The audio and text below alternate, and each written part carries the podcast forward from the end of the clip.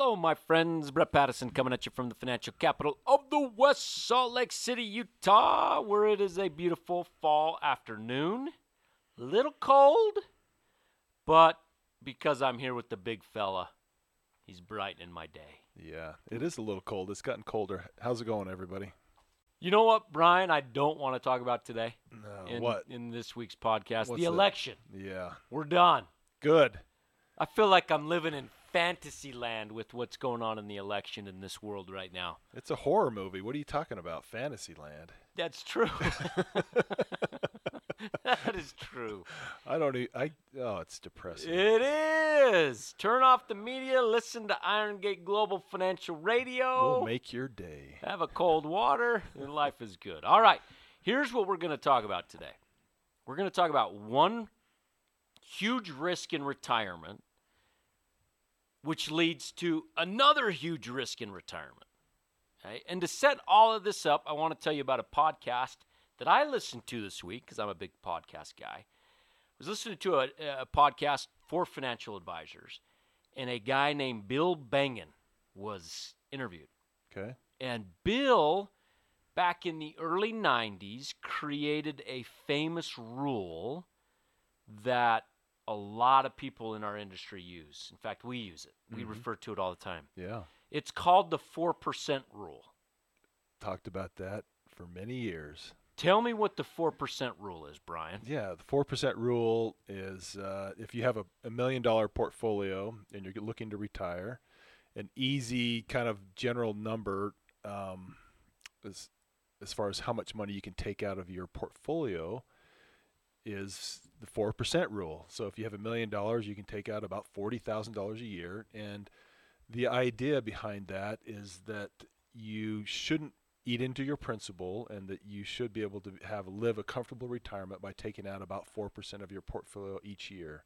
Now there's some you know things that go into that that I think people have to understand, you know how your money's invested. Obviously you're invested in, you know, your money's all in a bank account and it's earning 1%. That that's really not going to work. So there's some you know details that we need to talk about. Which w- which we'll get to, but the whole premise around the four percent rule is that you can take four percent of the account, uh, or excuse me, the four percent of the value of your portfolio. In your example, a million dollars, you can take that out annually, forty thousand, Yep. and not run out of money, uh, seemingly ever. Yeah, so the idea behind that is if if you have let's say an investment that's earning about 7%, okay? And you have inflation of 3%. So if you take 7 minus 3, that gives you your 4%.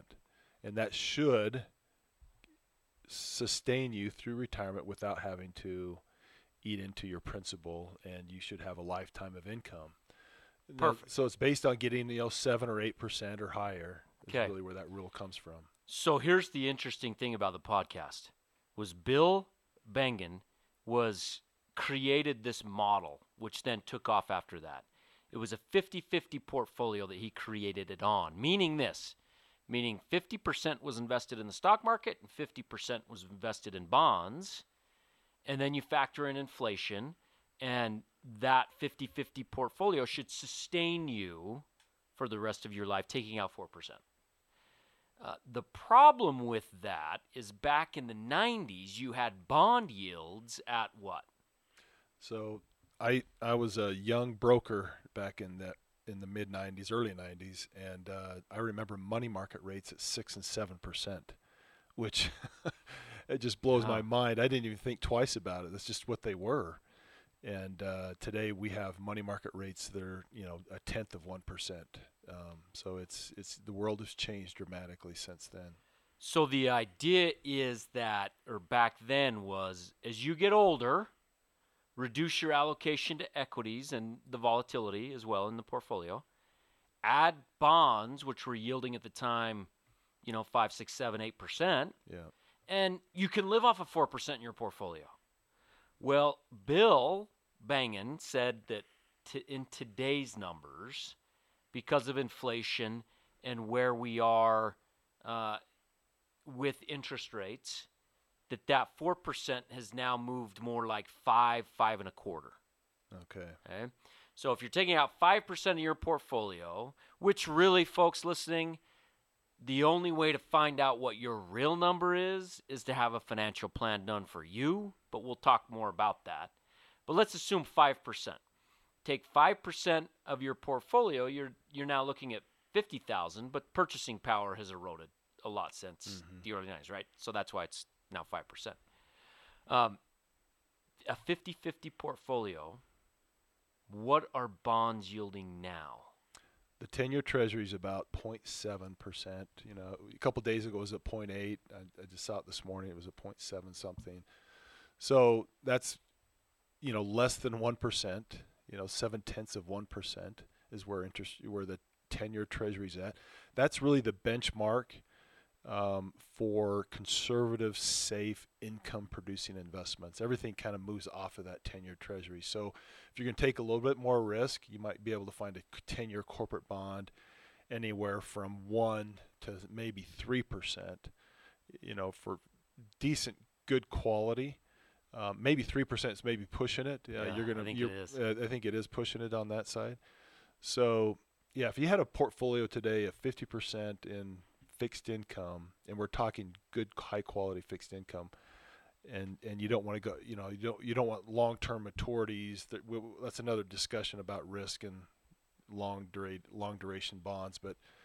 Um, you're probably talking about a portfolio. Maybe, maybe you will yield two, two and a half percent. Maybe if you're lucky. Which isn't going to get you there. Well, so if you have inflation at two percent, then you pay taxes on top of that. It's You're break even. yeah, you're just ho- you're barely holding ground on that on fifty percent of your portfolio. Then you have your equities, and you're you're asking a lot out of your equities um, to get to that seven percent number. If fifty percent of your portfolio is only earning two two and a half percent, So if you're taking, let's just do some quick math for me. You you add this up, right? You're taking five percent, which apparently is the new four percent. okay, Again, we can refine it per for individuals, yeah, but you're taking five percent. You add two percent, which is the Fed inflation target. You're at seven percent, and then you add some taxes, splash in some taxes, maybe more taxes depending upon who's president. But let's say one percent. Where are we at? well, you're at least you know eight plus percent. Okay. So, where in the world can you find an average annual return of 8%? So this is not a forecast, but the, historically stocks have averaged anywhere between eight and ten percent. Now, historically, if you, we're talking about the last 20 years, this is depressing. The last 20 years, through the end of last year, stocks were up about six percent on an annual basis from 99 through the end of 2000 or 2020 or the 2019. So that's it, Yeah. it was less. Now, you know, going back to late late uh, 90s, stock market was insanely overpriced and stocks got way out of whack. Let's use Iron Gate historical average returns, Okay. which is not indicating that we're going to perform this way in the future, disclosures, all that good stuff, right? Right. Our average return since we started the firm, since you started the firm in 1999, is 10%. Yeah. So no, that's that's through the end of that's the through the end of ni- to, 2019. through the end of 2019, 10%, a little over 10% after fees. Right. right let's say 10% so if you're getting 8% if you're if you're losing 8% of your portfolio on an annual basis what's h- how do you make up the difference because if you're using 8% and you're only getting 5 your capital's going to erode which leads to the biggest risk that people have in retirement which is running out of money Right. so how do we combat that Well, right? we put our seatbelt on yeah. There- And what have we talked about the last three, four weeks on this podcast? Starts with a V, ends with volatility. Volatility. Good, Brian. You've got to accept volatility to get the greater the volatility, the potential for better returns, Mm-hmm. right? Yeah. So here's the risk that people face. One risk leading to the other is in academia and with a lot of financial advisors out there, they say the closer you get or the older you get, the more money you should have in bonds. Right? Take 100 minus your age, and that should be the amount you have in equities.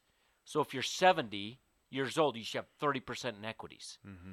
Right? The the big risk here is that people they they slow down their investments too too early.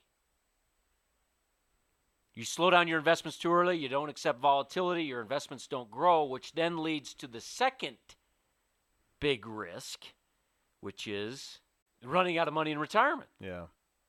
One of the questions I get, it seems like, and Brett, I'm sure you've had these same questions.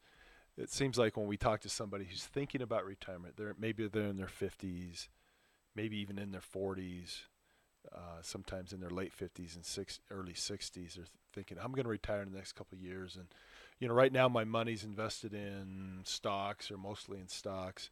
You know, when do I take the foot off the pedal and I, you know, have a really conservative portfolio and I go and you know all in in bonds or, you know, really just get out of stocks and.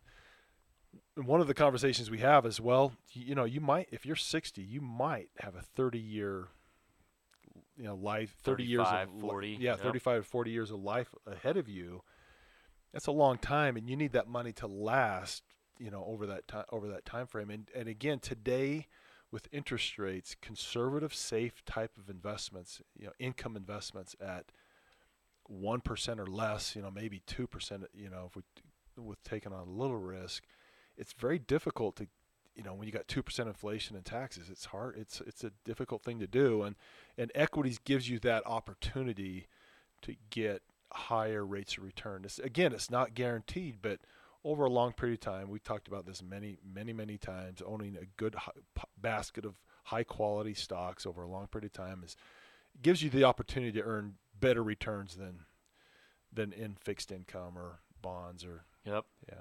I had a great conversation with some prospect clients today where we jumped online and we reviewed their current portfolio. They're 50 years old and they're 40% in equities and 60% in bonds. Mm-hmm. And they had bright eyes thinking, holy cow, what are we doing? Or what does that financial advisor have me doing right now? Because we need the growth. Right? Very important concept. Now, we do have some clients. I'm not going to say we don't. We do have clients that after we review their portfolios and their financial plan and where they are in life and what they want to do, that they could be 50 50. They could be 30% equities and 70% bonds. And that's, you know, that's for some people, It's usually with a lot of money. Yeah, it really comes down to, and you mentioned this earlier, you need to have a conversation with a financial planner and see where you're at and have a plan. Get a plan and uh, see what the right mix of stocks and bonds are. Yeah, we have clients. I, I talk to a client very often that all the time, and uh, he's got you know 50 plus percent in fixed income, and he's in a position where he can do that, and he's comfortable with that, and that's okay. You know, he's he's in a good good spot from that standpoint. But there are people that they need their portfolio to grow to really kind of accomplish their you know, you know their long-term retirement goals, and and uh, so 50% in say in fixed income may not work for them. Absolutely. They need, really, people need a financial plan for them to figure out the best the best spot, the sweet spot. Yeah. Because here's another thing that people don't factor in. According to JP Morgan, people spend the most money between the ages of 45 and 54, and it's not much difference between 55 and 64 Mm-hmm. and then it starts sloping down. So if people are spending more money early on in retirement, that creates more risk on the portfolio because you're taking more money out sooner, which then doesn't allow it to compound. So you still need the growth on the back end, which means a longer exposure to equities with a greater percentage than what people are anticipating. The bottom line is, I would bet the majority of the people listening to this need more exposure to equities than they currently have. I find that to be true, especially with cl- people that are not clients of Iron Gate Global. One of the biggest risks for people just entering retirement is having a catastrophic, you know, event in their portfolio when they're early on in their early on in their uh, retirement years, and uh, and then not not investing appropriately based to reach their goals. And uh, so Yep. it's important to Yep. sit down with a planner and figure it out. So if you're interested in sitting down with a planner, just email me, Brett at IGGA.com, B R E T T at IGGA.com. I will put you in touch with Spencer or Matthew. We'll get that financial plan rolling so you know exactly where you are, what kind of allocation you should have, and it's really dialed in for you. However, the principle remains true that we're talking about, which is don't don't slow down the, the, the volatility in your portfolio just because you're getting ready to retire. That doesn't make any sense. That's what academia, that's fake news. you like that? Yeah, I like Yeah. that. Anyway, Yeah, I I I would say that uh, have a plan and uh, figure out what's appropriate for you. D- don't just do it just to do it. Say, okay, I'm I'm, I'm I'm getting near retirement, so I'm just going to take my foot off the pedal and and go super conservative. I think that's the wrong attitude. I think you need to look at where you're at and try to figure out what's the appropriate plan for you. And I, I would say most people, it's taking the you know really getting out of equities and going into bonds, especially where bonds are and fixed income, where the rates are today. It's it just it's a really hard to for a lot of people to accomplish their goals. you got it. That's it. Okay. Good luck to your Aggies this weekend, Brian. Yeah. Yeah, um, we need it. We'll we'll definitely need it, especially after last week. All right, my friends. Until next week, bye bye. See ya. This is a purely public broadcast and is not intended to be personalized financial advice for any individual's specific situation.